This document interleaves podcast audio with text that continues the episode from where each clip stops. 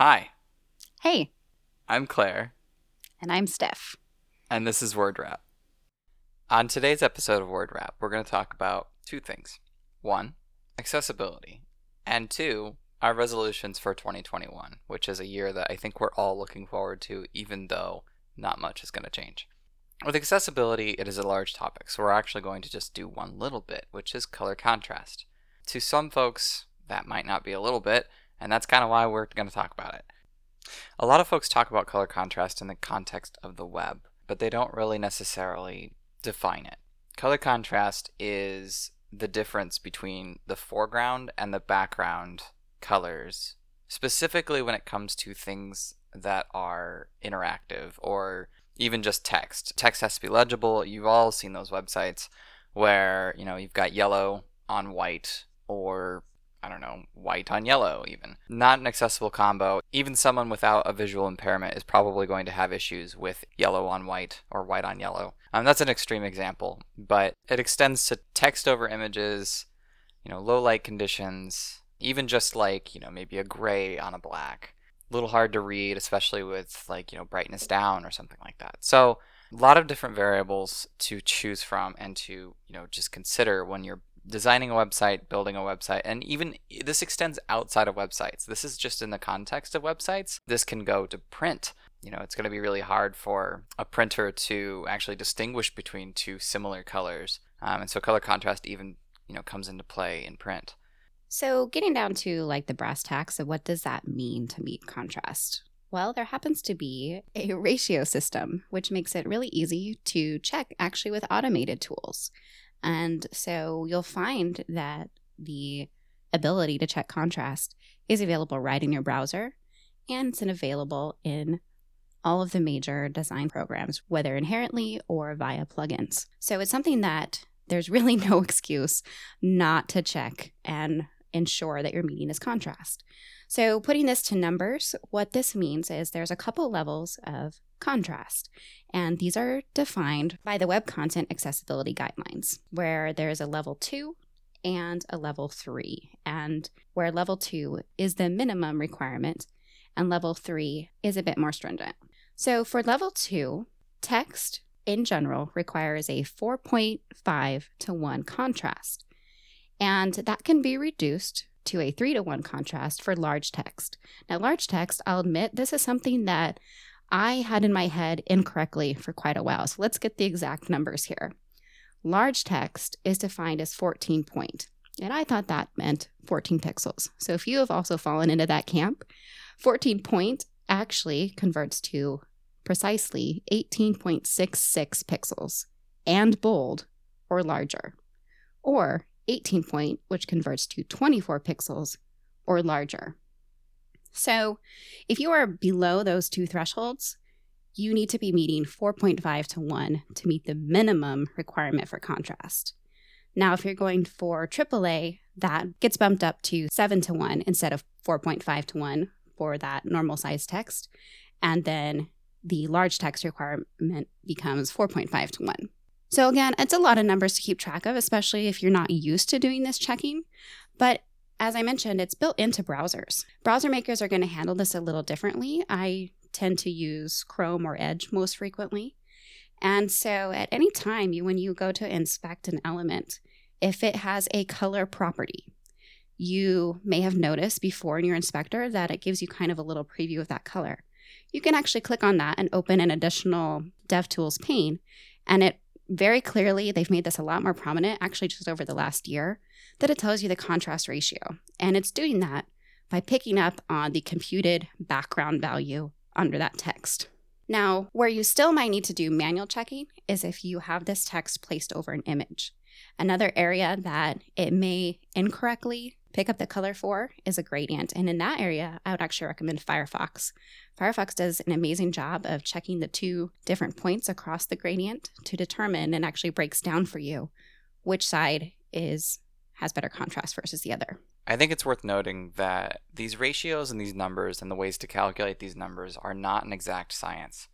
These are manifestations of, you know, uh, folks that do not have visual impairments trying to figure out a good, easy way to, uh, programmatically understand whether or not their you know colors and their contrast match requirements that folks that have visual impairments uh, have. So these these algorithms are ch- constantly changing. Uh, web content accessibility guidelines um, always are re- being revised, and this is a moving target. So you know what might have been true a couple years ago may not be true now. Like I think it's another good point that Steph brought up was with regards to the points versus pixels. I think, you know, I've definitely fallen into that as well. So it's just all of these things are good to keep in mind. And it doesn't matter what kind of text it is. If it's on the page, a screen reader is going to see it unless it's specifically excluded for screen readers.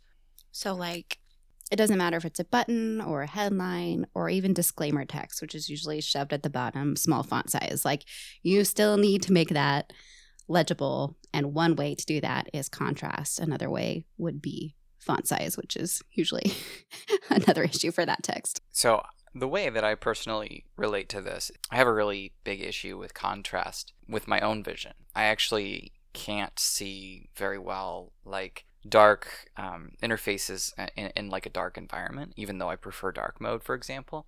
I can't purchase a car that has a red illuminated uh, dashboard, for example, it's just really hard for me to see that at night. I can see it during the day, obviously, but during at night, it's that contrast that that takes over. And so, you know, this is just a personal anecdote. Like, I am not alone in this. There are multitudes of people that have color blindness issues. There are multitudes of people that, um, you know, just need more brightness to see certain things. And it is not anyone's responsibility to tell you that they have these issues. It is your responsibility to not not think about these issues, if that makes sense. Um, I know I used a double negative there. You are supposed to think about these issues. If this is your first time hearing about color contrast, congratulations. You now know about it and you cannot ignore it anymore. And I don't care if it doesn't work with your design make it work with your design. Sometimes these things are very minuscule in terms of their impact. Like, you know, let's say that you your chosen colors are 4.3 to 1 contrast ratio. That might take like 3 points on a hex scale to make it 4.5, and that might be the world of difference to someone that has issues with contrast. So, this is just just this matter of empathy, matter of, you know, just giving a shit. That's my little spiel. Also, car manufacturers, please stop making dashboards that have red illuminated displays. Thank you. Love it.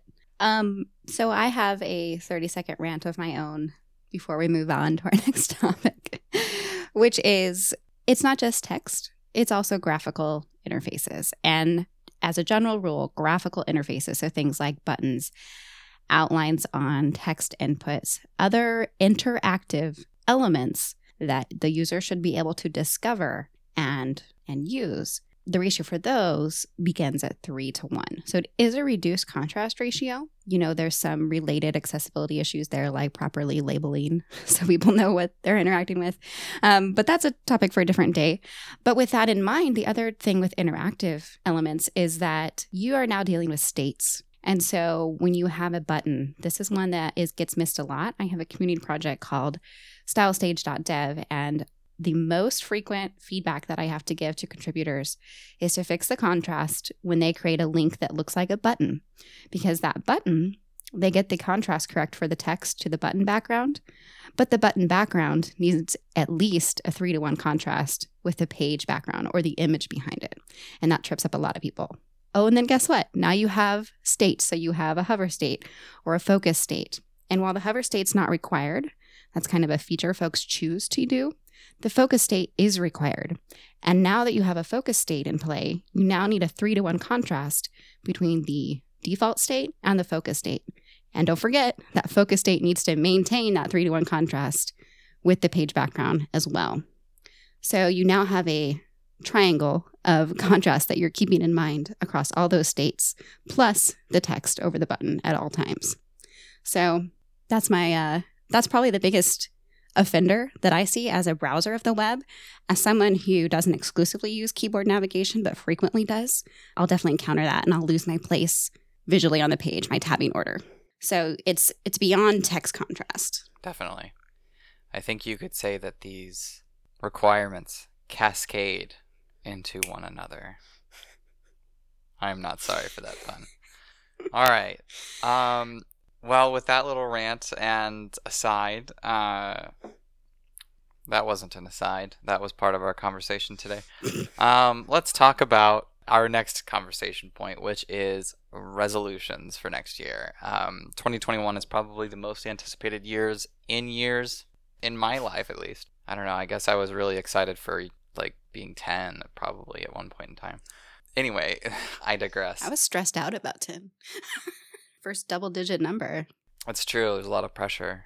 I think my first resolution is to be less judgmental on new technologies uh, that might be coming out and just give things a little bit more of a chance. Have them make more of a case before I'm like, no, or yes, or all the way. Recently, I've talked about like why I think serverless is a terrible word and how HTML has always been over the wire. We just threw a bunch of JavaScript in front of it. But, you know, a lot of these technologies do have, by technologies, I for some reason I'm reminding myself of all the like OxiCleans and stuff like that. Anyway, that aside, you know, I think about how a lot of these newer things that are coming out are just new ways of doing old things. And it's kind of magical that we keep reinventing the process and that's kind of really cool and that's kind of the whole point of the web you know because as we've discussed on this show before like the web is not at all what it used to be but at the same time it is so it's like it's it's it's very cool to see the change over time which my world history teacher from high school would be very very happy that i uh, just said that buzzword or buzz phrase anyway that's one of my resolutions what about you steph um, I think like my resolution is like to write like more CSS probably. Like, Like? no.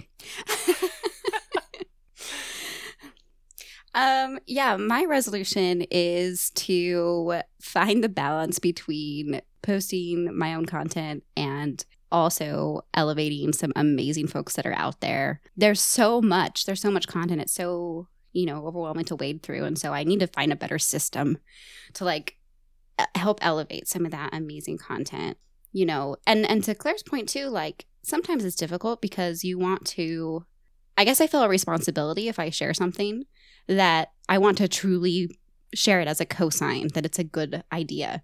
And so sometimes i'm like that's really awesome but it's not accessible right? And so i don't you know that's one of the reasons i may not share particular pieces of content. I might like it and i would be like that's awesome but you know so so elevating more folks i've i've greatly expanded like who i'm following. Um unfortunately with the twitter algorithm they don't show up in my feed even with it turned off of top tweets very much. So anyway finding finding if anybody has suggestions for like tools that help you like make sure you're you're keeping a better pulse on on your network your community because i really do think of you know the folks i've met particularly this year as like an extended community that this year would have been way darker place without growing in that community aspect. So I'm open to suggestions to help on that resolution.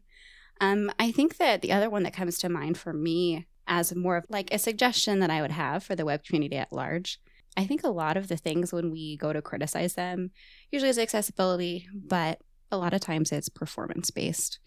And I think that we're not using the native web platform to its fullest on what it can offer for us for performance. We choose to like go beyond and over engineer rather than peeling back and seeing what we can use. So like for myself, I want to learn more about service workers and like various caching methods and these other things to help um, also image handling and you know proficiently using like the picture element and these these tools that are available right? Like i don't do really image heavy stuff um, but it's something i need to learn more about so i am prepared. Yeah, I think on that same front, I talked uh, a couple episodes ago about, or maybe it was last episode. I have no idea.